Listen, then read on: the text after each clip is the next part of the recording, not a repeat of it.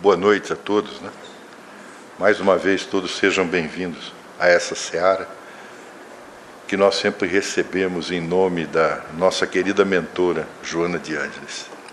E como sempre temos feito nos encontros das sextas-feiras, vamos ler mais uma página desse livro Mestre de Amor, sempre nos recordando que ele foi escrito durante dez anos e a sua publicação deu-se em 1964, por ocasião do primeiro centenário da edição de O Evangelho segundo o Espiritismo. Tranquilidade confiante. Deixa-te arrastar pelas águas vivas da tranquilidade, certo de que atingirás o abençoado porto da sublime destinação. Vence assim os calhaus flutuantes em forma de malogro e solicitação inferior, presos aos juncos das enfermidades deprimentes que muitas vezes te enleiam o meio da jornada. Quanto mais cuidas do mal, mais ele se acentua. A lama valorizada no fundo do poço envelhece a água pura que se demora repudiada. Da mesma forma, o charco que agasalha doenças e febres, quando drenado, ressurge como terra acolhedora e produtiva a benefício da coletividade. Se te detens a examinar o adubo, serás acometido de náuseas ante o fruto que procede dele através da árvore. Observando as dificuldades a transpor, se te atemorizas com elas, não avançarás. É indispensável valorizar apenas o bem que esposas, perseverando o santuário íntimo contra todas as formas de revolta, a desdobrar-se em malquerença com os sequazes que a cercam. Amparado pelo comando da fé tranquila, operarás em todo lugar sob modalidade diversa do comum nas experiências terrenas. Sabes por experiência que onde te situavas ontem não impera o crime nem o vício, mas a ignorância e a enfermidade no jogo das aflições desnecessárias Divisarás assim oportunidades de serviço onde antes vias motivo de nojo e afastamento, cientificado de que, na faixa estreita da observação meramente intelectual, tua apreciação resulta da pretensiosa exigência da maneira de ver. Sem te despires da crítica mordaz, improdutiva nos seus resultados, todos os esforços redundarão inúteis nos empreendimentos cristãos atrela o sentimento às rédeas dos labores e, conduzido pelo amor, na sua feição pura e simples, recorda Jesus, aprendendo com ele a realizar incansavelmente, retirando a cegueira dos olhos e extirpando o infortúnio do coração, aprimorando-te e santificando de vez que não não estando asserenadas as ânsias do espírito, não estarás capacitado para a experiência da tranquilidade sob o comando da confiança plena. Que nos abençoe Jesus e nos conduza sempre com muita paz. O nosso assunto de hoje gira em torno de uma experiência bastante incomum no nosso mundo da atualidade: encontro com a paz e a saúde. Se nós olharmos o segundo item da saúde, nós já, algum tempo atrás, quando conversamos a respeito de uma das obras que fala em momentos de saúde, nos recordamos que a Organização das Nações Unidas estabelece, através da OMS, que saúde, na verdade, é um estado que nós poderíamos traduzir do ponto de vista espírita de ser saudável. Porque às vezes nos falta saúde, mas nós não precisamos deixar de ser saudáveis.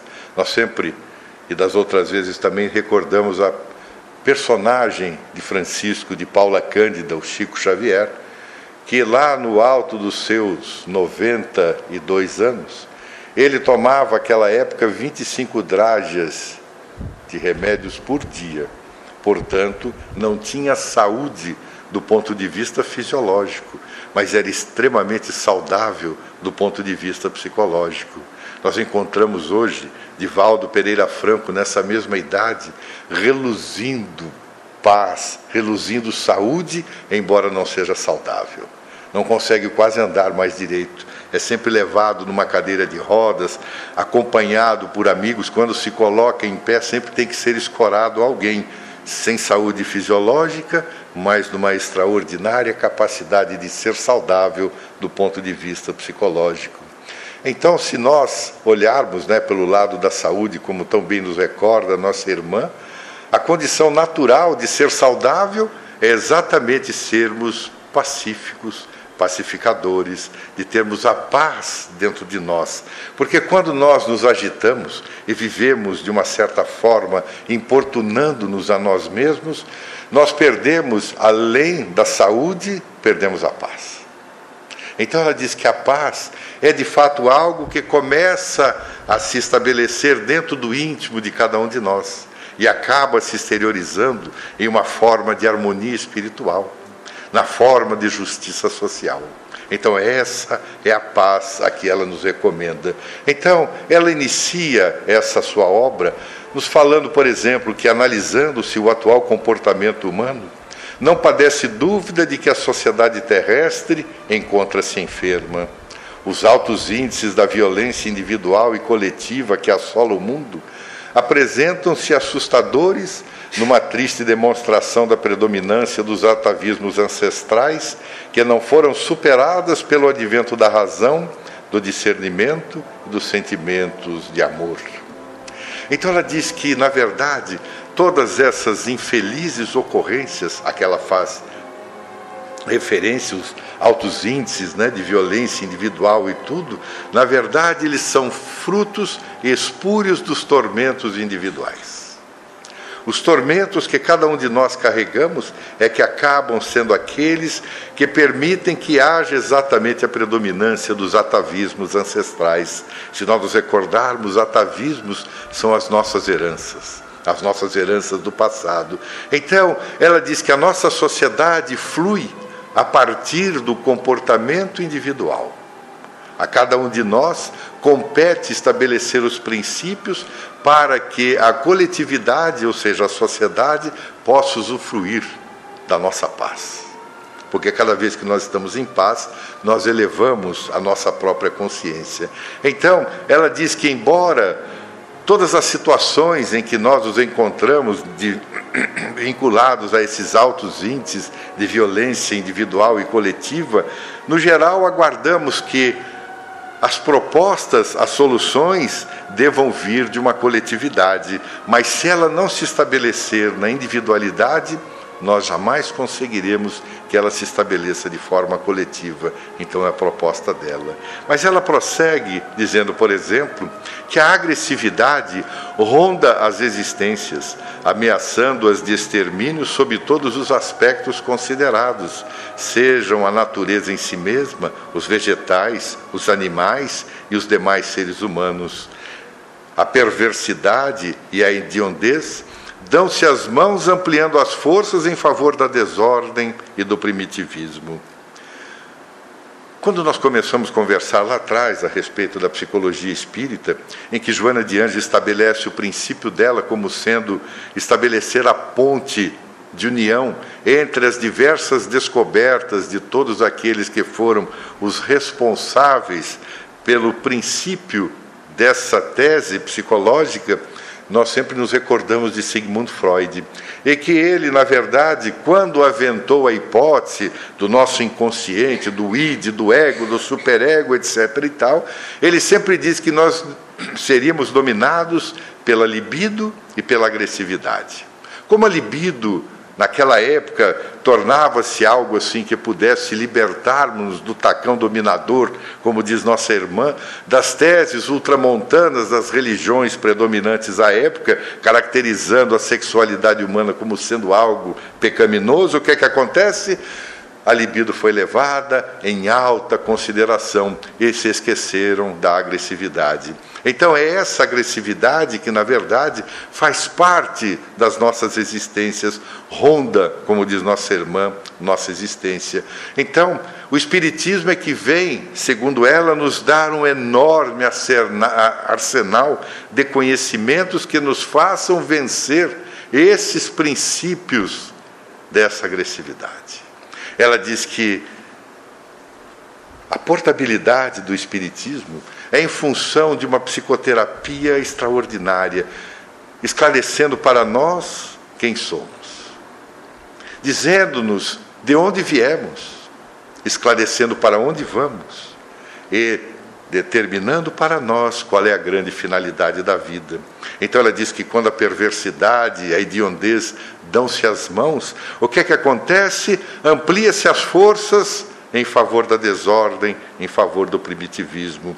Então ela diz que tudo é uma dependência da nossa falta de esclarecimento. Então ela diz que a grande iluminadora das nossas consciências é exatamente o pensamento. Porque tudo que nós fazemos se origina no pensar. Nós pensamos para agir. Na maioria das vezes nós pensamos e não agimos, reagimos, o que é um grande problema. Então vamos nos recordar também que lá atrás falamos muito a respeito do Dr. Emílio Mira e Lopes. Mira e Lopes tinha uma característica muito particular. Ele foi autor de algumas obras, nós já falamos a respeito dos quatro gigantes da alma, quando falamos lá em O Homem Integral, em que ele dizia que os gigantes da alma, aqueles que nos impedem de prosseguir a nossa jornada em clima de satisfação, eram quatro propostas da época: o dever, o amor, o ciúme e o ódio. Joana de Anges, no Homem Integral, o que é que ela faz?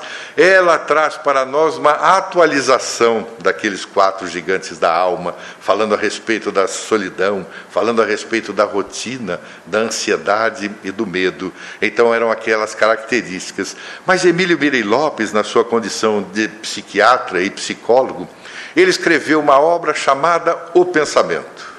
E nessa obra de poucas páginas, ele faz uma análise a respeito da estrutura do pensamento de, desde uma criança até a idade adulta. E essa tese do Dr. Emílio Mirei Lopes é aquela que Joana de Andes estabelece para que nós possamos fazer uma análise sobre o nosso pensamento. Então ela nos recorda que Toda a nossa formação cerebral não se deu-se por um acaso, e já conversamos diversas vezes a respeito disso. Quando o neurofisiologista Paul MacLean, há algumas décadas atrás, estabeleceu que o nosso sistema cerebral é composto de três fases, e essas três fases, cada uma delas representa todo o sistema fisiológico que nós passamos ao largo da nossa evolução, começando pelo complexo R, ou cérebro repitílico, que prepara, como diz Joana de Anges, para que depois sobre ele se assente a nova etapa, que seria o cérebro mamífero, ou aquele que muitas vezes nós dizemos que é o cérebro que no, começa a nos causar as primeiras emoções, as primeiras sensações. E depois toda essa base serve de apoio para o neocórtex, os nossos miolos cerebrais. É onde nós deixamos de fazer análise, na verdade, onde nós começamos a analisar, porque até então o nosso pensamento é fragmentário. Os animais têm aquela inteligência, como esclarece o Espiritismo, rudimentar. Ou seja, eles não conseguem ter um pensamento analítico, ele é simplesmente instintivo. Esse instinto é que faz com que não seja possível a nossa capacidade de análise. Quando nós estamos sob alguma possível ameaça, o que é que nós fazemos? É instinto, nós nem paramos para pensar. Já sai correndo e vai embora é o cérebro R, é o complexo R, o reptílico funcionando. Mas quando nós somos dotados já de uma certa capacidade intelectiva, nós começamos de fato a pensar e temos a capacidade de analisar. Mas, no entanto, o que ocorre durante uma série de processos de funcionabilidade de desenvolvimento cerebral é que o nosso pensamento passa por etapas, como, por exemplo, o pensamento primitivo ou pensamento arcaico, que é exatamente aquele em que nós ainda somos movidos pelos instintos, basicamente os instintos. Na sequência, é aquele pensamento pré-mágico é aquele momento em que habitávamos as furnas, e que diversas vezes citamos, quando Platão escreve a obra O Banquete, e que fala a respeito de um momento muito especial depois da descoberta do fogo, quando nós habitávamos as furnas E o crepitar das labaredas projetava nas paredes as nossas sombras, e por isso que nós muitas vezes as carregamos até hoje. É o pensamento pré-mágico. O pensamento mágico é aquele repleto dos mitos, repleto das lendas. Até hoje, muitas vezes nós nos movimentamos pelo pensamento mágico. Diz nossa irmã que possivelmente a grande maioria da nossa humanidade ainda permanece nesse estágio do pensamento mágico. E às vezes nós brincamos, espero que poucos ouçam a brincadeira, mas é, é uma brincadeira real. Muitas vezes nós encontramos pessoas que vêm à casa espírita e logo depois, como seus problemas não são resolvidos de imediato, porque nós somos imediatistas, né? nós queremos que tudo se resolva de imediato. O que, é que acontece? Começam a procurar outras diversas denominações religiosas.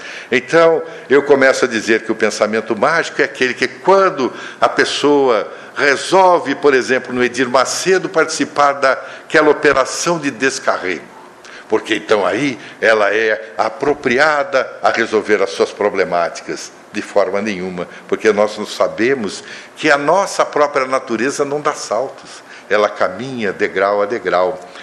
No desenvolvimento, nós vamos encontrar o pensamento egocêntrico, o pensamento lógico e o intuitivo. O egocêntrico é caracterizado exatamente pelo tentar limitar-se a si mesmo. Se nós olharmos, por exemplo, as antigas obras dos faraós egípcios, há pouco tempo eu assisti num desses canais que falam a respeito dessas descobertas, eles trazem as obras egípcias como sendo uma forma de autocontemplação dos faraós. Mas não só dos faraós, porque aqueles que eram os serviçais também se debruçavam diante da própria morte para que eles pudessem servir de oferenda aos deuses, para que também pudessem eles reviver junto aos seus senhores. Então, aquele pensamento egocêntrico só pensa em si mesmo. O pensamento lógico, diz nossa irmã, que é caracterizado muito especialmente por aquele período da Grécia Antiga, quando começaram a surgir as primeiras hipóteses filosóficas, que datam, muitas delas de 500, 600 anos antes de Jesus, e que vão transitando e passa, segundo Allan Kardec, por Sócrates e Platão, que foram aqueles chamados precursores do cristianismo na Terra. Então, é pensamento lógico, estruturado dentro de uma oportunidade de analisar aquilo que se faz. E o pensamento intuitivo. Esse pensamento intuitivo foi aquele que veio ser esclarecido a partir do mês de janeiro de 1861, quando Allan Kardec lançou o livro dos médiuns, que nada mais é o pensamento intuitivo, aquele da paranormalidade. Então veja que nós passamos por determinadas etapas, mas muitas vezes ainda estamos arraigados nesses pensamentos ancestrais. Então, nossa irmã prossegue dizendo que, por exemplo, é muito confortador poder se perceber que a superação dos instintos, graças à evolução do pensamento e da razão, constitui fenômeno natural ao alcance de todos os seres humanos, ao alcance de todos nós. E nessa obra, na verdade, logo na introdução, ela narra um fato, entre aspas, digamos assim. Na verdade, foi transcrito em algumas revistas técnicas na ocasião, quando o biólogo Lyle Watson fez uma determinada revelação a respeito de uma experiência, entre aspas, que havia sido realizada por alguns personagens na área da biologia. Ele diz que, após a Segunda Guerra Mundial, havia no entorno do Japão, e há ainda uma série de ilhas, mas havia uma muito especial que chamava-se Koshima. Nessa ilha havia habitação pura e simplesmente de alguns macacos. E para que pudesse alimentar os macacos, já que muitas delas haviam sido devastadas, eles costumavam jogar batatas doces dos barcos para que chegassem com as ondas até as praias. Mas o que é que acontecia? Quando chegava à praia, se misturava com a areia e elas não podiam comer, porque ficava como é que podia mastigar areia? Então acabavam deixando. A partir de um certo momento, surge uma macaca de nome Imo. E ela resolve então tomar uma daquelas batatas doces, lava na água de um riacho próximo e come aquela batata. Os outros animais, os outros macacos, vendo aquilo, eles começam a comer, a fazer a mesma coisa, o mesmo gesto, até que Lyle Watson diz que quando surge o centésimo macaco em todas as ilhas em que havia habitação de macacos, eles começaram a fazer o mesmo, sem nunca ter visto a macacaímo lavar pela primeira vez. Então, ele diz que isso é uma metáfora, na verdade, não foi uma experiência real, muito embora as batatas sejam de fato distribuídas, mas nunca houve o centésimo macaco. O que ele queria dizer com essa metáfora é que há aquilo que ele chama de massa crítica. E essa massa crítica, na verdade, é a mentalidade de um grupo em relação a um determinado ponto a um determinado assunto, onde é necessário que todos nos envolvamos nela. Então, quando houver o centésimo espiritista que resolva levar o espiritismo adiante, que resolva ser portador de algo que supere os nossos instintos, significa que nós estamos criando uma massa crítica. Essa é a proposta que se faz. Então, nossa irmã diz que é muito confortador perceber-se que já existe uma massa crítica que possa hoje superar os próprios instintos. Mas ela diz que é natural que durante todo esse processo de evolução ele sempre foi repleto de turbulências. E agora que nós já somos pessoas capazes de estabelecer o princípio da análise ética e moral, começam a surgir também as crises e as turbulências. Então diz ela que repetindo a questão 744 de O Livro dos Espíritos, que objetivou a providência tornando necessária a guerra, veja a resposta: a liberdade e o progresso. Eu penso assim, meu Deus, será que os espíritos estariam corretos? Alguns anos atrás, quando eu fiz pela primeira vez essa palestra, já lá se vão alguns 10, 12 anos atrás, naquela época havia cento, entre 162 países que faziam parte da Organização das Nações Unidas, apenas 11 deles estavam sem guerra. Todos os outros, de alguma forma, tinham conflitos nacionais ou internacionais. Will Durant, que escreveu talvez a maior das enciclopédias a respeito da história contemporânea, ele diz que nos últimos seis mil anos de civilização, o mundo ficou apenas 400 deles sem que houvesse nenhum momento de guerra em todo o mundo. Então nós somos, de fato, ainda bastante agressivos. Mas veja, se nós olharmos, por que, que afinal de contas a liberdade e o progresso? Quando houve a necessidade de se estabelecer o passeio, digamos assim, dos submarinos pela profundidade dos mares, inventaram o sonar. Quando eles inventaram o sonar, ele tinha uma finalidade. Imagina-se dentro de um submarino. Eu tive a oportunidade de visitar uma vez em uma escola naval, um desses submarinos da Segunda Guerra Mundial. Ainda bem que eu não era soldado naquela época, porque eu mal passava nas portas, e olha que eu era bem mais magrinho na época. Então eu olhava para aquilo assim e me digo, meu Deus, já imaginou aquilo afundar e ficar no fundo do mar? Não é que nem aquele que passava na televisão, né?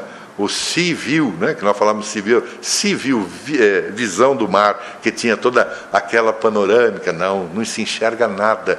A única forma de movimentação do submarino pelo fundo dos mares era através dos sonares, que iam detectando se havia algumas paredes, se haviam pedras, se havia algum precipício. Esses sonares, na verdade, acabaram revelando para nós um dos aspectos mais espetaculares das descobertas geotécnicas, porque descobriram que o nosso mundo é composto de placas tectônicas. E essas placas tectônicas, elas se movimentam e causam os terremotos, os maremotos, as tsunamis. E a partir de então, Desse resultado é que começou a se observar um pouco melhor para que muitas outras vidas, embora a guerra tenha ceifado tantas, pudessem sobreviver aos terremotos e aos maremotos. Mas não foi só isso, porque havia necessidade de comunicação. Então colocaram um cabo era um cabo que ia dos Estados Unidos até a Europa, e que esse cabo era de comunicação telefônica. Se não fossem essas descobertas dos cabos telefônicos, hoje nós ainda estaríamos nos cabos e não mais no wireless, no sem fio para tudo. Então veja que há uma necessidade, às vezes, de que ocorra o progresso, mas também a liberdade, porque, muito embora Muitos desses povos tenham sofrido a rudeza da guerra, acabam se libertando do tacão dominador de muitos desses dominadores que são, lamentavelmente, os déspotas. Vimos esses dias acontecer aqui, muito próximos de nós, na América Latina. Então veja, a sociedade de Joana de Ângeles é um todo que deveria ser harmônico, mas através de preconceitos que são nascidos dos nossos equívocos, nas formas equivocadas de se observar o mundo, é que surgem então grupos raciais, étnicos, comportamentais, religiosos, acabando dividindo tudo mais. Eu certa vez eu assisti a um show em que o autor, que é um grande compositor de músicas que são músicas novas, músicas instrumentais, ele disse que certa vez ele anotou o que um daqueles grandes astronautas havia olhado ao redor da Terra, porque quando ele estava voando na sua Apolo, ele olhou para a Terra ele não viu nenhuma divisa. Ele disse assim: Meu Deus, eu estava, estava tão acostumado ao mapa mundi, em que aquelas divisas, os países são coloridos das mais diversas formas. Aqui do espaço não há divisas. Aqui do espaço não há cores que diferenciam um país do outro, são todos iguais. Então, a forma como nós diferenciamos é uma causa nossa mesma. Então, diz nossa irmã, para que nós observemos que todo o processo de evolução, nos mais variados aspectos, experimenta periodicamente crises resultantes de avaliações que examinam os métodos comportamentais utilizados, abrindo espaço para novos investimentos, para novos experimentos, experimentos outros ainda não tentados. A palavra, na verdade, crise, vem do grego crisis, e crises em grego significa mudança. Mas se nós olharmos o sânscrito, também a palavra cris significa exatamente purificação. Então, quando nós falamos em crise, o que é que na verdade nós estamos tentando estabelecer? Nossa irmã diz que a crise existencial, ela diz que é uma forma de ruptura com o passado. Porque o que é que acontece? Nós temos alguns desses substratos que nós carregamos, algumas das circunstâncias, os atavismos que nós vimos agora há pouco, que nós carregamos por tanto, tanto tempo, que então é necessário que haja uma crise, haja uma ruptura, haja uma mudança, uma purificação, porque somente assim é que nós conseguimos estabelecer uma nova etapa, uma nova era. Então, ela prossegue dizendo que Diante das crises e das turbulências, uma hoje é bastante comum, conversamos há pouco tempo a respeito delas, mas vamos prosseguir. Ela fala-nos a respeito dos relacionamentos angustiantes. E nesses relacionamentos angustiantes, nos leva à questão 755 de O Livro dos Espíritos, quando Allan Kardec questiona a espiritualidade, qual seria para a sociedade o resultado do relaxamento dos laços de família? E a resposta dos espíritos, uma recrudescência do egoísmo. Então veja, sempre haveria uma forma de nós voltarmos ao primitivismo se não houvesse a família, a célula máter da sociedade, como tão bem diz nossa irmã. Então nós temos que observar que muitas vezes esses relacionamentos angustiantes, segundo ela, começam a mudar quando pessoas adultas, psicologicamente amadurecidas, agem, portanto, com equilíbrio, sem, precipita sem precipitação, tanto no que diz respeito aos relacionamentos que se iniciam, quanto às separações de natureza harmoniosa, como gratidão pelas horas felizes que experienciaram juntos. Ela diz que muitas vezes torna-se muito difícil a reconstrução ou até irrealizável determinados relacionamentos afetivos. Então as pessoas equivocadamente concluem por si mesmas que o melhor caminho é ficar só. Ela diz: não pode ser, porque nós somos seres gregários. Nós estamos vinculados à sociedade, nós dependemos dela. Então ela diz que quando Existem ainda os chamados rompimentos litigiosos, aqueles que causam os distúrbios psicológicos mais profundos.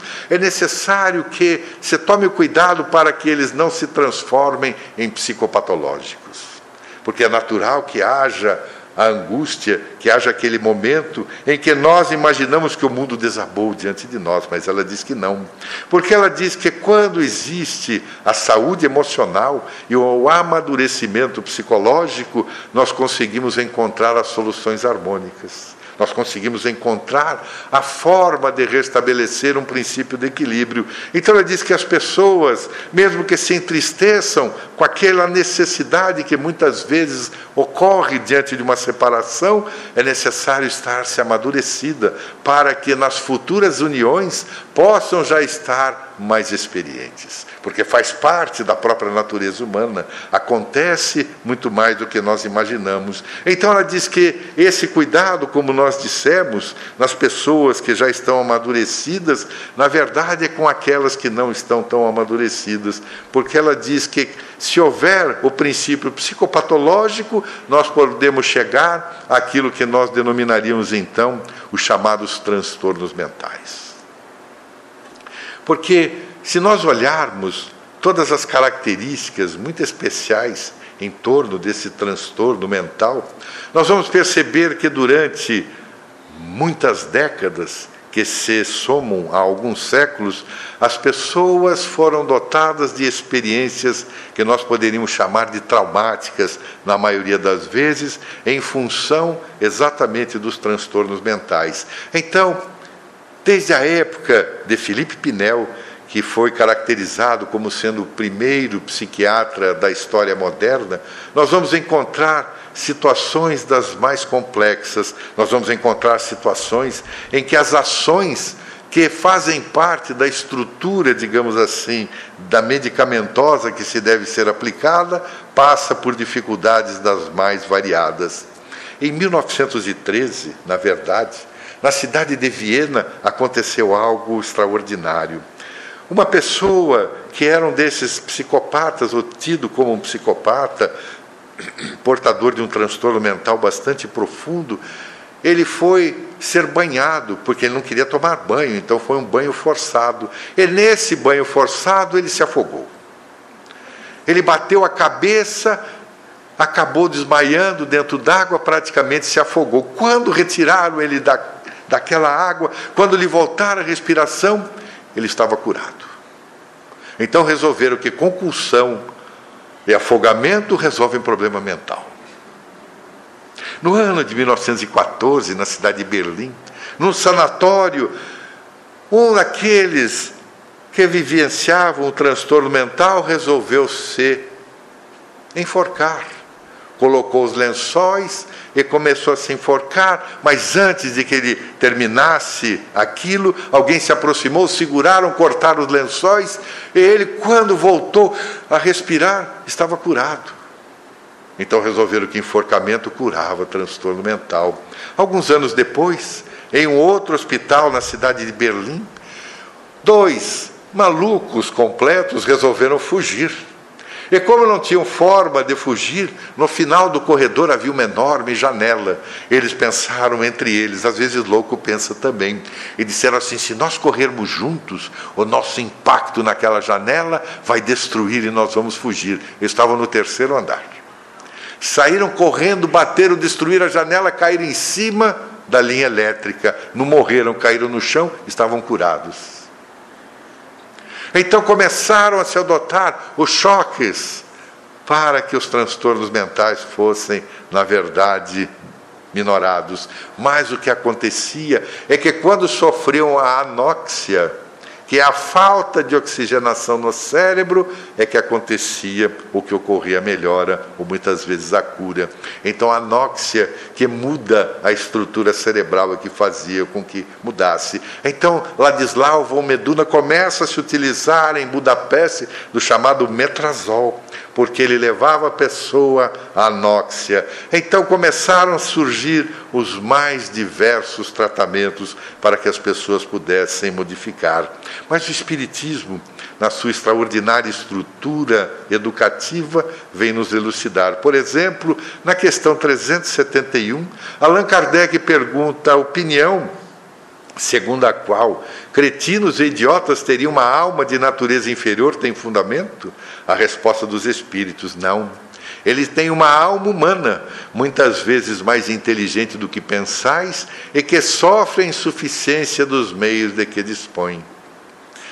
Nós já narramos uma experiência que foi feita pelo doutor Camilo Leão, nas casas André Luiz, em São Paulo. Isso fez parte, inclusive, de uma tese de mestrado que ele defendeu na Universidade de São Paulo. Nas casas André Luiz, naquela época, hoje são mais de 1.200 pessoas que são atendidas. Naquela época havia 900 delas. Através das reuniões mediúnicas, eles resolveram fazer uma certa experiência. Eles evocavam, entre aspas, não uma pessoa necessariamente, mas aquele que pudesse se apresentar, que os espíritos pudessem conduzir até aquela reunião mediúnica. E havia um jovem que ele era dotado de uma idiotia bastante profunda, porque a idiotia é bastante grave. Quando se fala o imbecil, que muitas vezes nós falamos, é um grau moderado de transtorno mental. O cretino é um grau leve, mas a idiotia é um grau mais profundo de transtorno mental. E ele era um jovem de aproximadamente 30 anos, dotado de uma profunda idiotia. E ele estava passando por um momento muito particular. Ele se recusava a se alimentar. Então, eles tinham que amarrá-lo e colocavam através de um dispositivo preparado para isso, nesses nosocômios, um aparelho em que eles despejavam um ovo direto que descia a goela abaixo para que ele pudesse receber alguma proteína. Ele logo em seguida regurgitava, vomitava. Então, numa dessas reuniões mediúnicas, um espírito se manifestou. E esse espírito estava um tanto quanto revoltado dizendo assim com certa lucidez: vocês não podem me impedir de suicidar-me. A vida é minha, eu disponibilizo dela como eu bem querer, vocês não têm esse direito. E começaram a conversar e perceberam que se tratava daquele jovem dotado de uma idiotia profunda que se manifestava com muita lucidez. E começaram a conversar, a dialogar, e ele sabia do débito do pretérito Sabia que havia uma certa necessidade de recompor-se, digamos assim, perante a própria consciência, a consciência cósmica, mas, no entanto, ele se recusava a continuar vivendo. E através daquele trabalho mediúnico, daquela doutrinação, daquele diálogo amoroso, espantosamente no dia seguinte ele voltou a se alimentar. Então, o doutor Carneiro Leão, ele diz que, de fato, aquele processo da mediunidade é uma proposta renovadora. Ele diz assim: não é para que se corte todos os trabalhos, porque no dia seguinte ele não tinha lucidez mais. Ele estava totalmente ebetado novamente. Então surge a terapia, não que seja uma terapia que se abandone às outras, não. Ele disse assim: uma terapia complementar. Porque muitas vezes nós abandonamos uma para pegar a outra. E disse, não, tinha que ser a complementar. Então nós nos recordamos lá no céu e inferno.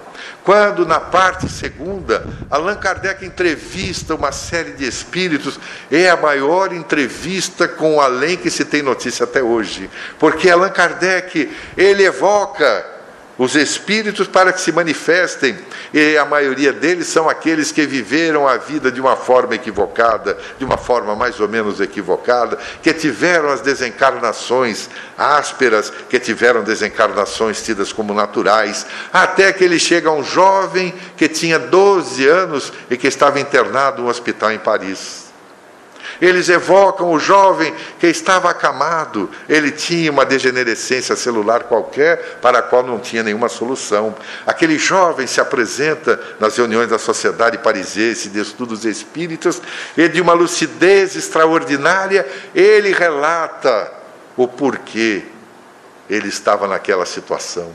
Ele tinha total consciência do que o acontecia. Mas quando ele retornava o seu espírito ao corpo carnal, ele voltava a ser um cerebetado. Então, a opinião dos cretinos, dos idiotas que teriam alma inferior, não, absolutamente não. Tem uma alma humana muitas vezes mais inteligente do que pensais, mas não para por aí. Porque na questão 372, Kardec pergunta então qual o objetivo da providência criando seres infelizes como os cretinos e os idiotas, são espíritos em punição que habitam os corpos de idiotas. Esses espíritos sofrem pelo constrangimento que experimentam e pela impossibilidade que se encontram de se manifestarem. Prossegue ainda 373. Qual pode ser o mérito da existência para os seres que, como os idiotas e os cretinos, não podem fazer nem bem nem mal, não podem progredir? É uma expiação imposta ao abuso que puderam fazer de certas faculdades. É um tempo de prisão. Segunda instância, nós não temos complementações, nós não temos STF no além, que liberta criminosos e corruptos. Ainda bem. E nessa parte segunda da questão 373, Allan Kardec volta e pergunta: um corpo de idiota pode assim abrigar um espírito que teria animado um homem de gênio em uma existência precedente? A resposta sim, o gênio às vezes torna-se um flagelo quando dele se abusa. Então Allan Kardec diz que o importante não é o abuso, é o uso. Cuidado que se tem que ter. Se nós olharmos então o porquê desses acontecimentos psicopatológicos, como disse nossa irmã lá atrás, vamos nos recordar também de um certo mapa, uma cartografia do psiquismo, que nós vimos algumas semanas atrás, alguns encontros atrás, que o Dr. Jorge André faz uma proposta a respeito do significado de todos nós. Nós temos lá o nosso self, o espírito, aonde se encontra o chamado inconsciente profundo, o inconsciente puro. Através de uma série de camadas, nós vamos estabelecendo que os princípios das zonas afetivas, do inconsciente passado, do inconsciente atual, enfim, todas aquelas características que formam o nosso ser. O que, que acontece? Na parte aqui de baixo, nós vemos lá impulsos externos penetrando a organização psíquica, tornando o canal em si, do si em busca do self. Mas nós temos os impulsos internos na vitalização da zona física ou da zona material. Ou seja, nós estamos o tempo todo em movimentação. Então, nós recebemos impulsos internos e impulsos externos. O que, que acontece quando há uma problemática psico, de uma psicopatia, de qualquer coisa que nos leve a um transtorno moral. Diz o Dr. Jorge Andréa que é uma erupção anormal da nossa atividade psíquica. O que, que acontece? Esses impulsos acabam criando uma série de distonias, e como elas criam distonias, acabam causando as chamadas enfermidades mentais. Rolomei dizia que toda vez em que nós dissociarmos a nossa mente, que nós formos dotados de conflitos psicológicos, nós nos desvinculamos da consciência normal da consciência profunda. O que, que acontece? São os fatores desencadeadores, na maioria das vezes, dos nossos transtornos mentais. Então, o doutor Jorge André diz que os neuróticos, por exemplo, são aqueles que sofrem um medo e uma angústia indefinidas, são aqueles portadores da chamada perturbação da ansiedade. Eles têm uma certa harmonia psíquica, mas têm medo, por exemplo, de perder as faculdades mentais. Na sequência, nós vamos ter as personalidades psicopáticas, são aqueles que sofrem com os defeitos de personalidade, são os bloqueios afetivos, os desequilíbrios de caráter de toda a espécie, e vamos encontrar nos impulsos irresistíveis, ou seja, aqueles que parece que nós queremos destruir com todas as coisas, mas não para por aí, porque surgem as chamadas psicoses, são os grandes desvios mentais com perda da realidade. Então, nós vamos encontrar essa conduta que o doutor Jorge André chama de conduta excêntrica, os quadros mais severos da esquizofrenia, da psicose maníaco-depressiva, por exemplo, ou hoje o transtorno bipolar. Nós vamos encontrar, por exemplo, aquele neurótico. O que é o neurótico? São aquele que não para com as suas insuperáveis preocupações, aqueles primeiros. Como diz, um amigo ele sabe que dois mais dois é igual a quatro, mas ele se preocupa se for três ou se for cinco.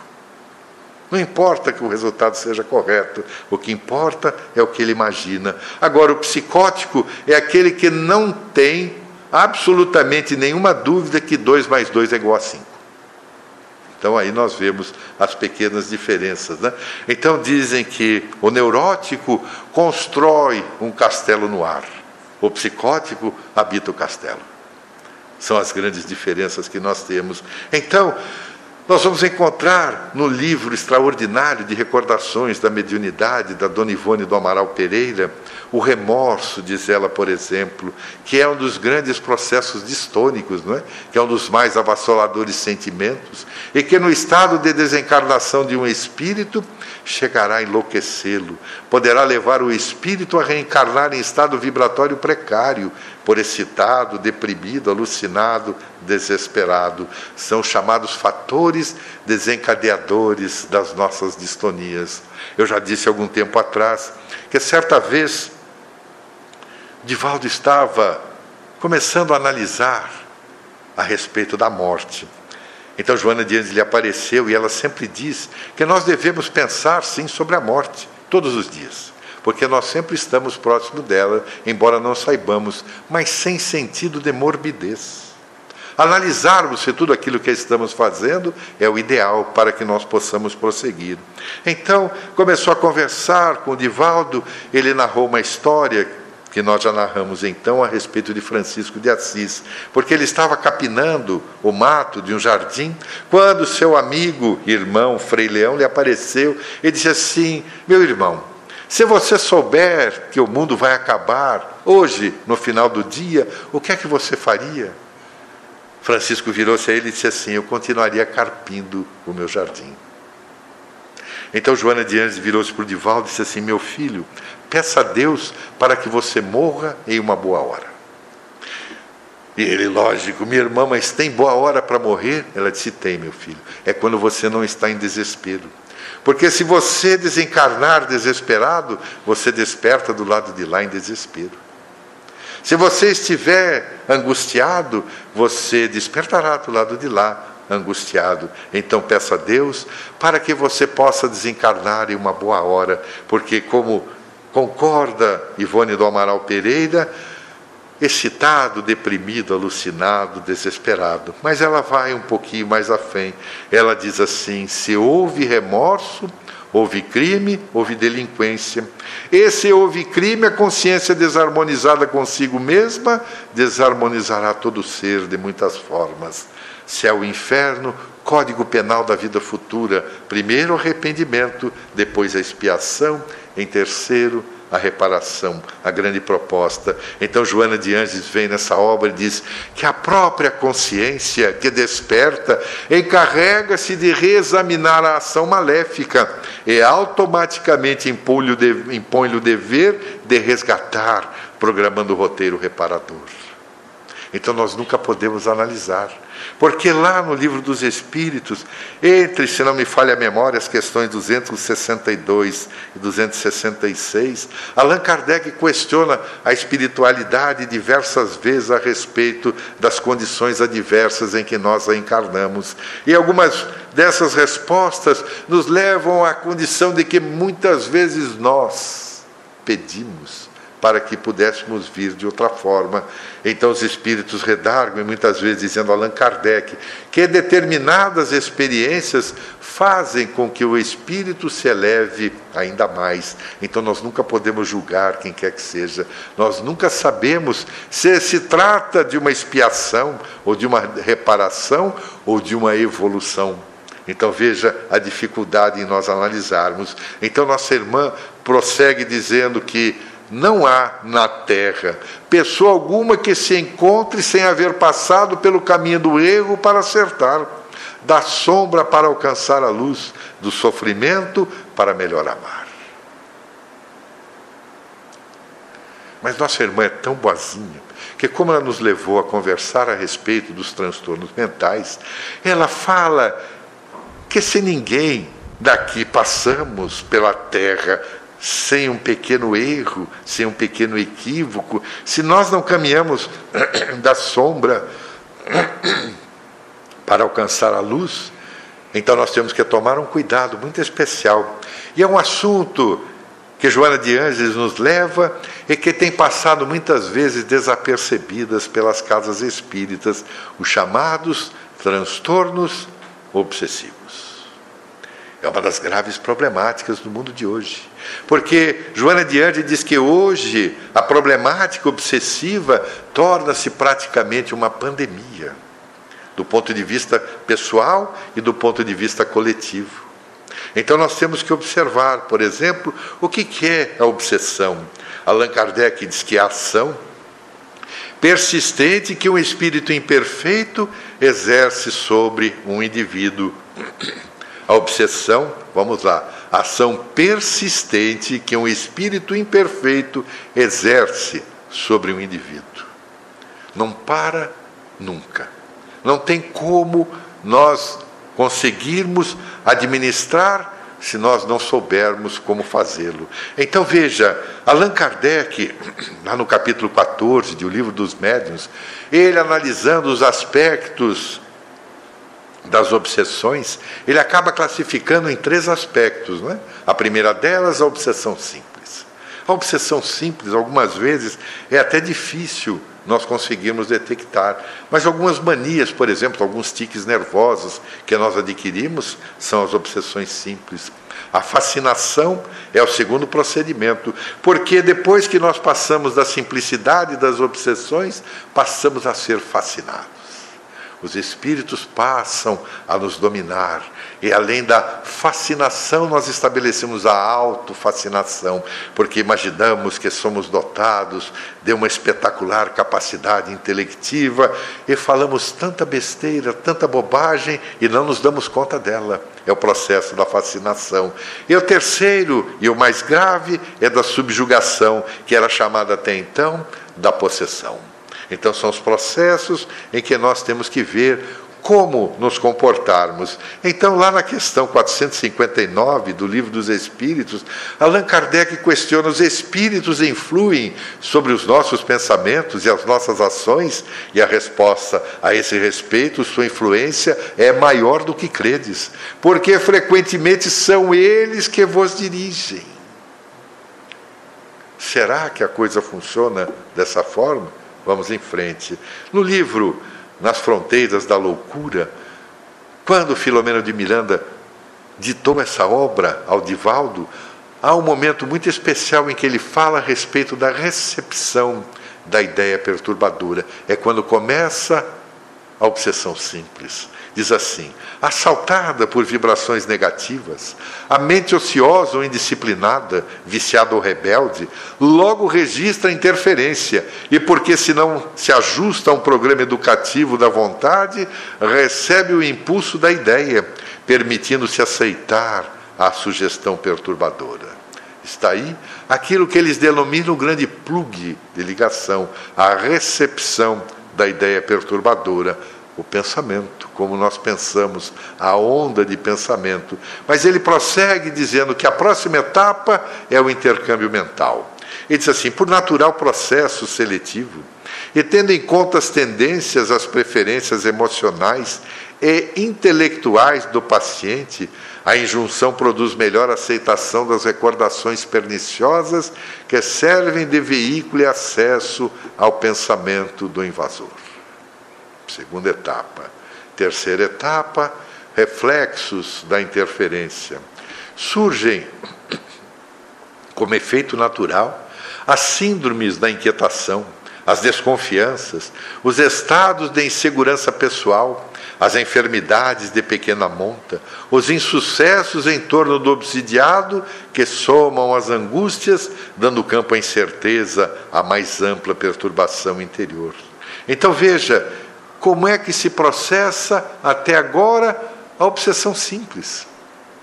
Porque depois que se estabelece aquilo que nós dissemos e que a palavra de Manuel Filomeno de Miranda, o plug, de ligação, a partir de então começa a surgir a problemática e ela se pronuncia agora na obsessão por fascinação. Porque estabelecidos os liames da comunicação, o processo continua no sentido de se firmarem os plugs do canal obsessivo no recipiendário que a partir daí comparte as suas com as ideias que lhe são insufladas. E aí o que é que nós fazemos? Continuamos porque se nós não tomarmos cuidado, não soubermos discernir aquilo que nos acontece, nós vamos de fato cair na terceira delas, que é exatamente a obsessão por subjugação. Então, no painel das obsessões, à medida que se agrava o quadro da interferência, a vontade do hospedeiro perde os contatos de comando pessoal, na razão direta em que o invasor assume a governança. Assim, a subjugação pode ser física, psíquica e simultaneamente físico-psíquica. Então, o que é que nós fazemos? Os cuidados que nós temos que ter. Porque o doutor Carneiro de Campos, nessa mesma obra, que era um médico baiano, ele diz o seguinte: Sabemos que em todo processo de obsessão estão presentes dois enfermos em pugna de desequilíbrio. Ele prossegue dizendo que a consciência de culpa do hospedeiro desarticula o campo vibratório que o defende do exterior, e nessa área deficiente por sintonia, fixa-se a indução perturbadora do hóspede. Vai adiante e diz a essa consciência de culpa, nós chamaremos de matriz. Joana de Anjos diz que onde houver a dívida, existe o cobrador. Mas não quer dizer que nós temos que dar a oportunidade de que o plug possa ser estabelecido. Então ela recomenda que nós tomemos os devidos cuidados.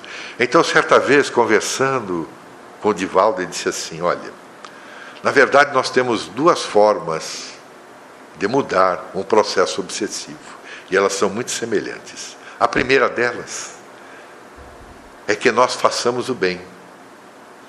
Porque se nós fizermos o bem, vai acontecer do Espírito nos seguir. Porque ele pode mudar. Que ao perceber-se que nós mudamos, ele pode também querer mudar. Se nós mudamos, por que, é que ele não pode mudar? É natural. A segunda proposta é fazer o bem. Mas é a primeira e é a segunda. Porque se nós fizermos o bem, e o espírito não quiser mudar, ele vai ficar tão bravo, tão chateado que vai obsidiar outro. Então é sempre, como diz Allan Kardec, fora da caridade não há salvação. Então diz nossa irmã que é necessário que nós consigamos, para nos afastarmos de toda essa problemática dos transtornos mentais, dos transtornos de consciência, que nós conquistemos exatamente a nossa consciência. Transtornos mentais e transtornos obsessivos são vencidos através da conquista da consciência. Mas como é que nós conquistamos a consciência? Na questão 631 do Livro dos Espíritos, tem meios o homem de distinguir por si mesmo o que é bem e o que é mal? A resposta dos Espíritos, sim. Quando crê em Deus e o quer saber. Deus lhe deu a inteligência para distinguir um do outro. Mas como é que nós conseguimos estabelecer esse princípio? Quando que nós conseguimos estabelecer, como diz nossa irmã, a conquista da consciência? Alguns anos atrás, George Gurdjieff, que é chamado de um filósofo de origem russa, ele começou a perceber que nós nos movimentamos em alguns estados de consciência. Esses estados de consciência foram levados adiante e alguns pesquisadores se aprofundaram, como por exemplo o médico oncologista Robert de Hoppe nos Estados Unidos, e ele percebeu que de fato os estados de consciência são aqueles que fazem nos brindar a vida das formas mais diferenciadas possíveis. Mas diz nossa irmã que esses estágios em que nós passamos nos estados de consciência são aqueles semelhantes àqueles que nós vivenciamos nos nossos pensamentos, desde o pré-mágico até o intuitivo. Então ela nos diz que, por exemplo, essas consciências se dividem em consciência de sono sem sonho, consciência de sono com sonho, consciência de sono desperta, consciência de si e consciência cósmica. Então ela diz que a consciência de sono sem sonho é aquela base equivalente ao pensamento pré-mágico, em que nós só temos as ideias instintivas, só pensamos na reprodução, na alimentação. É quando nós somos os chamados ególatras, não temos noção de que haja qualquer coisa mais no mundo. Mas como nós evoluímos, nós conseguimos adentrar na sequência a uma consciência ainda de sono, mas começamos a sonhar. Nós deixamos de ser ególatras e passamos a ser egoístas. Já percebemos que existem outras pessoas no mundo, então nós começamos a perceber que nós temos necessidades um pouco além, porque logo depois nós adentramos a consciência de sono desperto.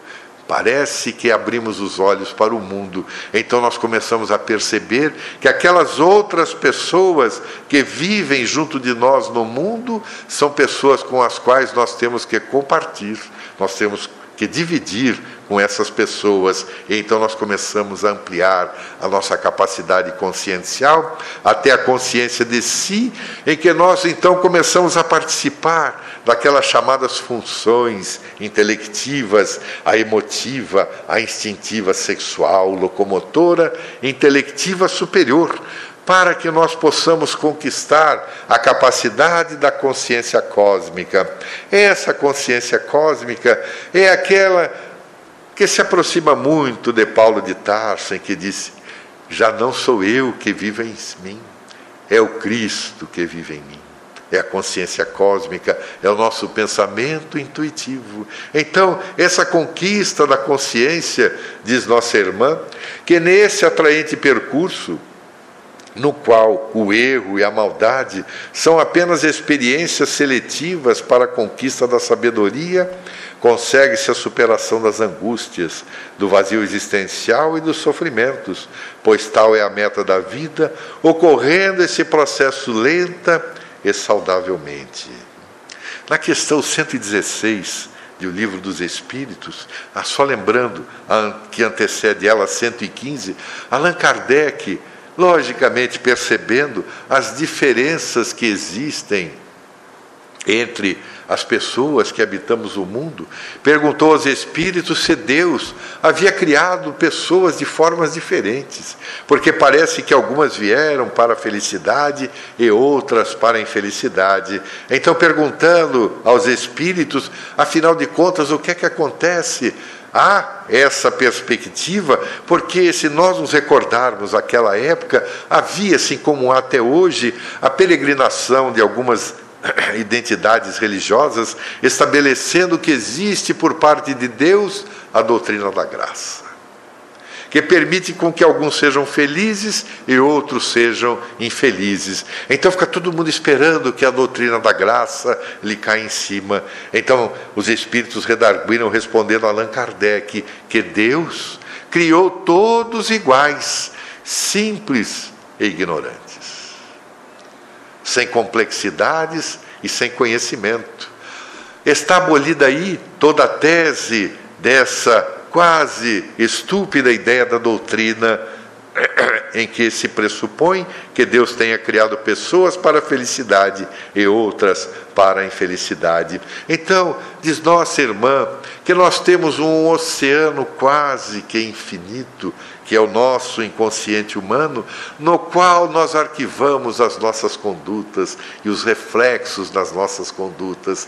Essas nossas perspectivas de consciência hoje, elas nada mais do que exprimem tudo aquilo que nós já carregamos. Elas são o resultado de tudo aquilo que nós fizemos, de tudo aquilo que nós fazemos. Então, nós temos que nos habituar a neutralizar aqueles impulsos que muitas vezes nós trazemos dos atavismos anteriores. Aquele mapa do Dr. Jorge Andréa, porque algumas coisas às vezes ressumam lá do nosso inconsciente profundo e nós fazemos algumas estupidezes, algumas coisas que não deveríamos, algumas coisas que não queríamos fazer. Então, eu me lembro que o doutor Alírio Cerqueira Filho, que é psiquiatra, que é psicólogo e espírita, ele diz que todas as vezes em que nós começarmos a perceber um movimento egóico, alguma coisa que nós não deveríamos fazer e que ainda fazemos, nós temos que ativar de fato a percepção porque nós percebemos que existe um movimento egóico, é aquele movimento atávico que vem dentro de nós e que nos leva muitas vezes às estupidezes. Então ele diz que depois que nós percebermos esse movimento egóico, o segundo passo é nós aceitarmos. Porque nós temos que ter a aceitação daquilo que estamos no momento não daquilo que somos, porque somos espíritos imortais, criados na simplicidade e na ignorância, mas que vamos conquistando a duros penates, como diz nossa irmã, mas conseguimos. Então, aceitar, ele diz que tem que ser uma atitude proativa. E nós sempre dizemos assim: que não pode ser aquela aceitação à la Gabriela. Quem é que se lembra, né? A novela Gabriela Cravo e Canela. Uma que eu assisti há muitos anos atrás, e que eu, a música introdutora da novela dizia assim: Eu sou mesmo assim, eu nasci assim, vou ser sempre assim, pelo amor de Deus. É a síndrome de Gabriela. A aceitação é proativa. Aceitamos que temos o um movimento egóico, mas surge então a necessidade de nós refletirmos a respeito dele porque vem aquele estágio complexo da chamada reflexão. Aceitamos, percebemos, aceitamos e vamos agora refletir a respeito dele. O que é que nos incomoda? Porque se nós escolhermos um movimento egóico, e nós comentamos na nossa, no nosso encontro passado os conflitos existenciais, falamos de alguns deles, mas na obra são 20 pelo menos que são citados. Então o ideal é que nós comecemos pelo mais fácil. E depois de nós vencermos o mais fácil, nós vamos galgando os degraus dos nossos conflitos. Mas, na verdade, temos que refletir. Depois que nós refletimos, vem a outra parte, que é a decisão. Porque nós temos que decidir que vamos mesmo combatê-lo. E diz o Alírio que não pode ser uma decisão que nem aquelas que nós tomamos domingo. Porque às vezes nós passamos sábado e domingo nos empanturrando, comemos isso, comemos aquilo, e quando chega no domingo à noite, queremos um sonrisal, um sal de fruta eno, estamos passando mal e nós tomamos a decisão. Amanhã eu vou começar um regime, amanhã eu vou mudar a forma de alimentar. Mas depois de amanhã, tem outro amanhã, outro amanhã, e nós chegamos no outro sábado, no outro domingo e repetimos tantas e tantas vezes. Então ele diz que a decisão não é a decisão do regime de segunda-feira, é uma decisão que seja de fato final. Porque depois da decisão vem a ação. Mas não adianta nós queremos agir contra esse movimento egóico que nós temos de uma forma abrupta. Não, porque nós não vamos conseguir. Um dos movimentos mais simples é da raiva. Todos nós sentimos raiva em um momento ou outro. Mas como é que nós vamos eliminar a raiva? Não conseguimos eliminar. Então nós temos que começar a prestar atenção. Quando nós formos ficar com raiva, o que é muito natural, ela vai aparecer. Mas como nós já sabemos, já percebemos, aceitamos, refletimos e decidimos, o que é que acontece? Vamos agora deixar com que ela aconteça, mas nos precaver para a segunda fase. Porque a segunda fase vai ser aquela em que a percepção do movimento egóico é quase imediata à nossa ação de não permitir que ele se avolume. Depois vem aquela em que nós conseguimos antecipar um pouco, é a terceira fase da ação. Percebemos que vamos ficar raivosos, antecipamos a nossa paz, a nossa tranquilidade. E a quarta parte é exatamente aquela em que nós não sentimos mais raiva Então veja, é um processo bastante largo, um processo bastante longo. E por isso que nós retomamos a questão 116, lá do livro dos Espíritos, porque depois da simplicidade, da ignorância, Allan Kardec pergunta à espiritualidade se alguns espíritos permanecerão sempre na retaguarda, que nunca conseguirão evoluir. E os espíritos redarguiram mais uma vez, respondendo que todos, todos os espíritos vão alcançar um patamar mais elevado. Mas não é um processo repentino, é um processo que leva muitos e muitos anos, muito tempo, muito empenho. Então, nossa irmã disse que quando nós conseguirmos superar as angústias, o vazio existencial, os sofrimentos que são a meta da vida, esse processo se dá de forma lenta e de forma saudável, de acordo com o livro dos Espíritos. Mas ela prossegue dizendo que é indispensável que o esforço para manter a emoção em harmonia seja parte do programa da consciência de si, porquanto qualquer variação de humor, do intempestivo gargalhar ao profundo cismar, sempre expressa desequilíbrio no vasto campo da emoção. Desse modo, nem o excesso de emotividade, nem a escassez dela, em razão da prudência que deve vigiar no comportamento saudável de todo aquele que se liberta das heranças dominantes e procedentes da natureza animal.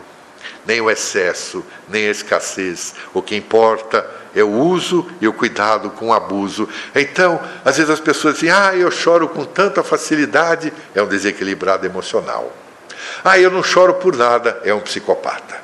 Então veja o equilíbrio que nós temos que estabelecer diante das nossas próprias emotividades, o cuidado com os excessos. Então diz Joana de Anjos que ao invés de reagir por instinto, nós devemos agir pela razão porque nós já somos arrazoados. Esses impulsos que nós temos, aqueles lá do quadro do Dr. Jorge Andréia, começam a ser agora controlados pelo nosso discernimento. Eles começam a, diante da consciência que nós tomamos na conquista de nós mesmos, de termos a responsabilidade, de nós termos compromissos, compromissos com a vida, e superando-se, como ela diz, a pouco e pouco todos esses nossos movimentos egóicos. Então ela diz que quando nós nos habilitarmos a essa conquista da consciência, o nosso self, o nosso ser espiritual, constata a nossa habilidade, a nossa necessidade de trabalharmos em função disso. Então, no final, o nosso conjunto harmônico torna-se algo que nos faz com que a nossa máquina biológica funcione de acordo, porque quando o nosso espírito está em paz, ele transmite a paz para o nosso corpo físico. Então começamos a estabelecer os princípios do encontro com a paz e com a saúde. Então ela diz que logo depois da conquista da consciência,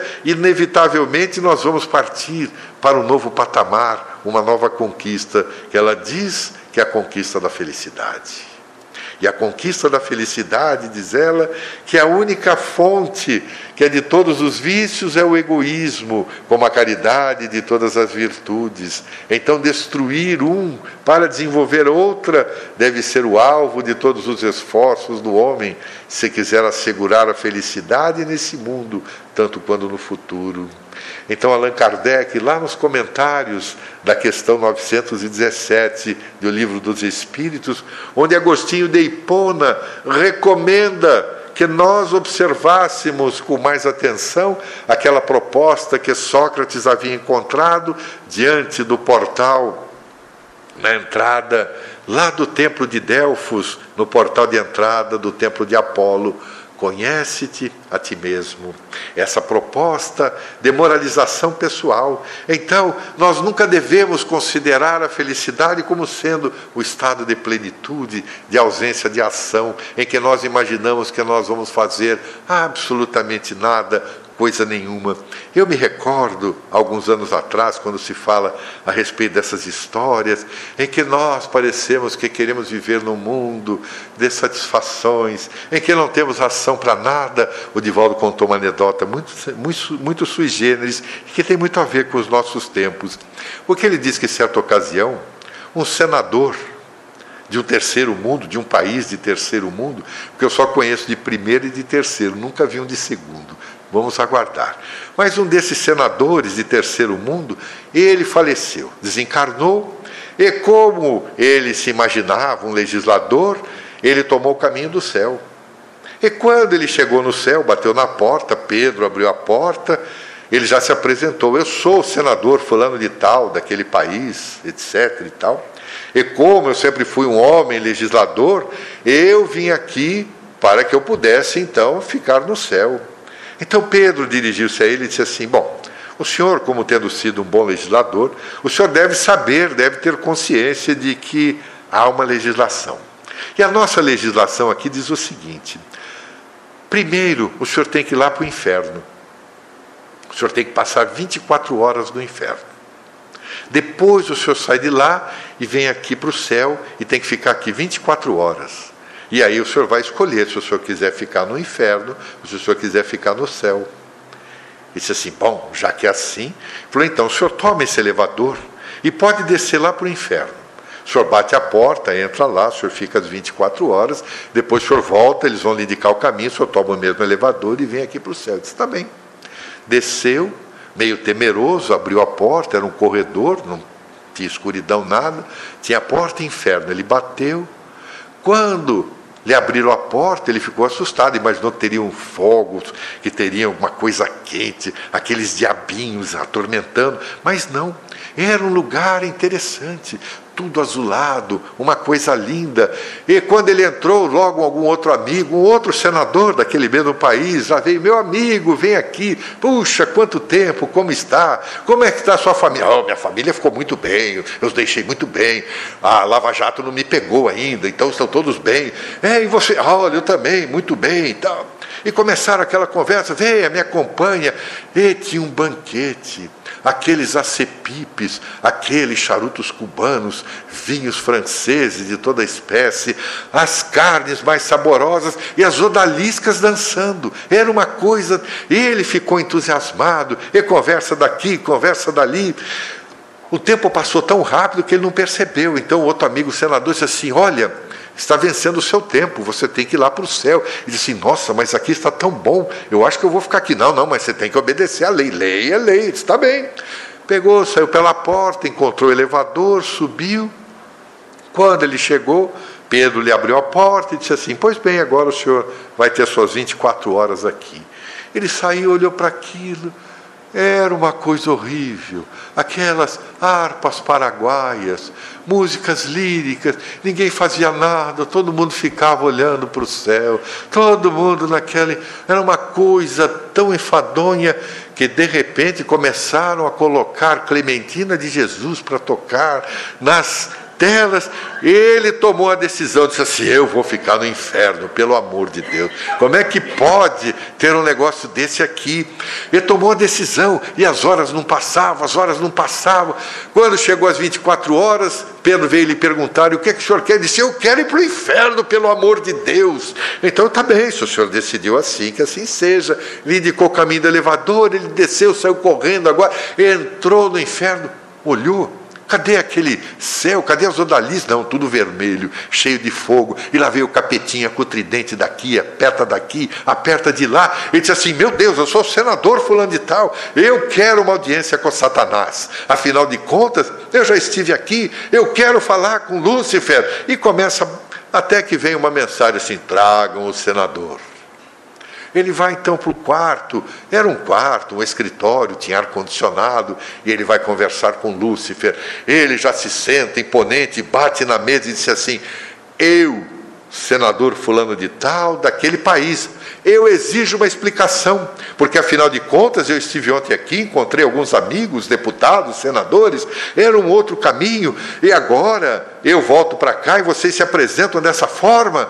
Eu exijo uma explicação. E o Satanás, muito tranquilo, disse assim: Meu irmão, ontem aquilo que você viu era propaganda eleitoral. Agora é a sua realidade.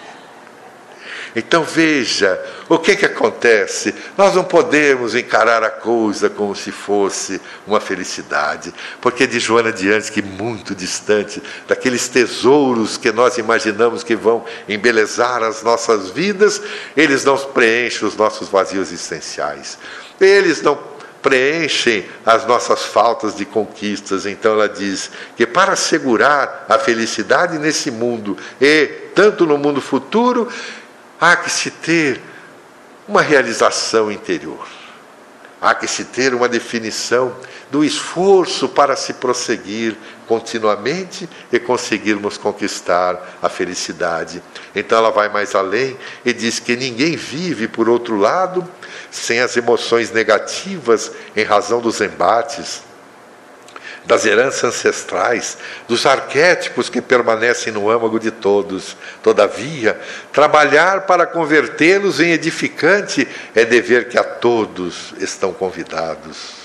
Façamos, segundo nossa irmã, uma distinção entre sentimentos e entre emoções. Já conversamos lá, lá atrás, quando nós iniciamos esses nossos encontros, estabelecendo que, na verdade, os sentimentos são as vivências das nossas emoções. Porque a emoção, no geral, ela tem um caráter fisiológico.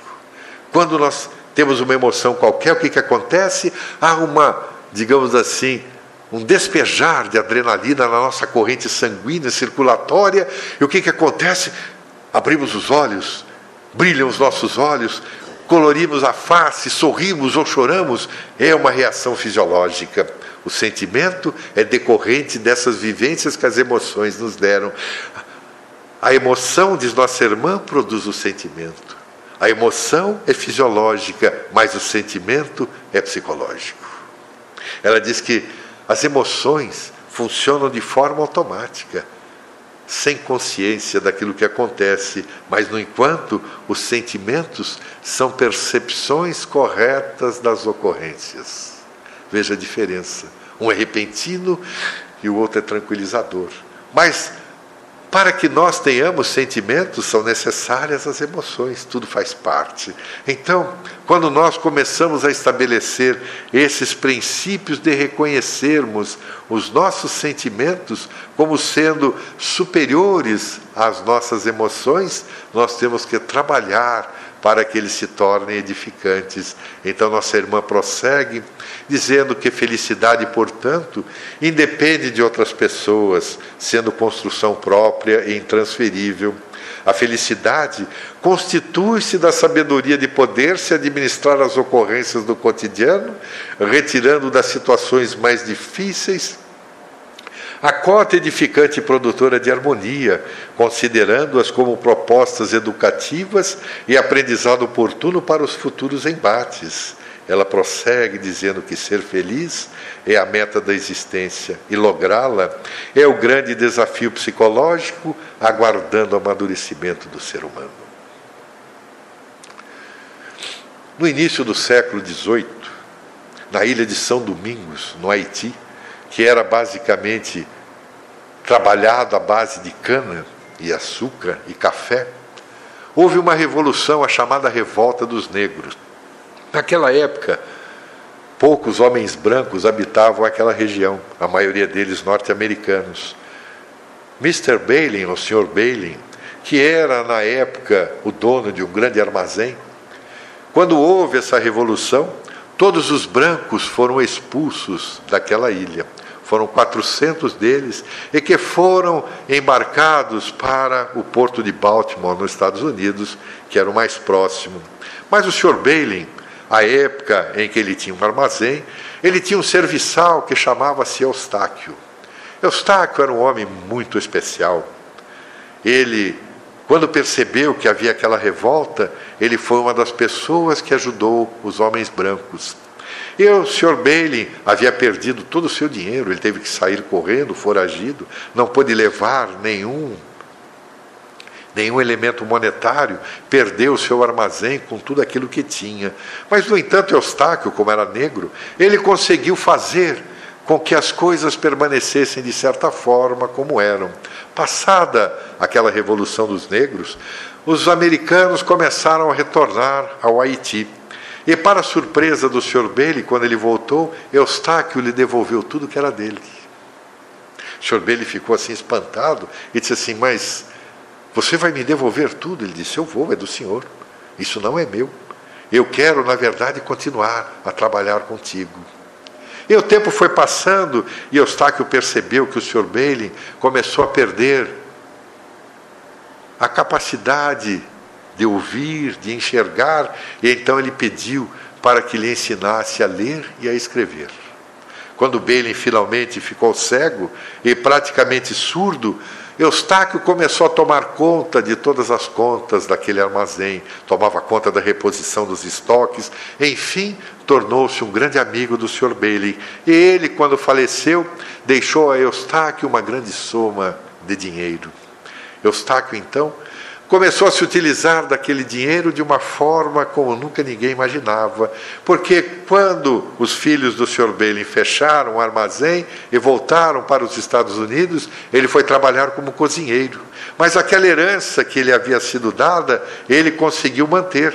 E o que é que ele fez? Ao invés de guardar para si, continuou seu emprego de serviçal, de cozinheiro e ajudava as pessoas. Aqueles que queriam trabalhar, mas que não tinham ferramental, ele lhes comprava as ferramentas que precisavam, da marcenaria, os pedreiros, os mais diversos ofícios. Percebia que havia tantas crianças que eram órfãs e que eram abandonadas, então ele procurava mulheres que, por um acaso, entre aspas, desejassem cuidar dessas crianças. Enfim, ele ajudava todas as pessoas que podiam. Ele seguia, como mesmo dizia, a própria consciência. Então, quando alguém lhe se aproximava e dizia: Ora, que coisa maravilhosa, que trabalho extraordinário você faz, que boas ações. Então ele redarguia dizendo: Eu faço isso, tudo que faço, não é para agradar aos homens, é para servir a Deus. Ser feliz é a meta da existência. Lográ-la é o desafio psicológico aguardando o amadurecimento do ser humano. Servir a Deus é uma forma de conquistar, de encontrar a paz e a saúde. Porque quando nós servirmos a Deus, quando nós conseguirmos interpretar essa proposta da inteligência suprema do universo, o Criador de todas as coisas, quando nós conseguirmos interpretar aqueles chamados sinais de Deus, que aliás é uma página brilhante do Espírito Meimei no livro Pai Nosso, quando ela fala a respeito de um homem que era um serviçal também, um escravo, e que todas as tardes ele se retirava para um lugar próximo e na sua solitude, na sua solidão, ele olhava para os céus e parecia se engrandecer diante de Alá, diante de Deus. O seu serviço, o seu proprietário, aquele que o comandava, certa vez lhe perguntou: "O que é que você vai fazer todos os dias no entardecer?" Ele disse assim: "Eu vou conversar com Deus." Mas como é que você sabe que Deus existe? Ele disse assim: muito simples. Como já estava a noite acontecendo, ele disse ao seu senhor: Se o senhor receber uma carta anônima e não houver, portanto, assinatura, como é que o senhor consegue identificar quem a escreveu? Então o senhor lhe disse: Muito simples, pela caligrafia. Ele disse assim: Pois é, o senhor é um grande conhecedor das peças de ouro. Se alguém lhe oferecer uma peça de ouro e não houver o nome de quem a produziu, como é que o senhor sabe de quem é? Ele disse assim: muito simples. Todos os ourives têm a sua marca especial. Eu reconheceria. E o serviçal então prosseguiu.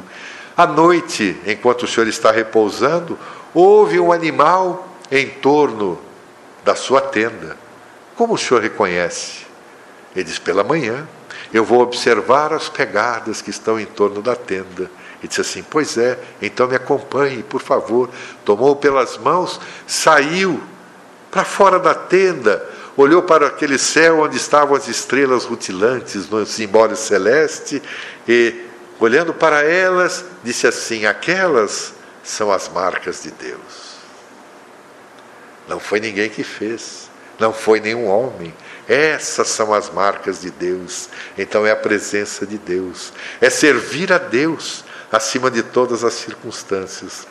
Então que nós possamos, todos nós, nos encontrarmos sempre saudáveis e em paz.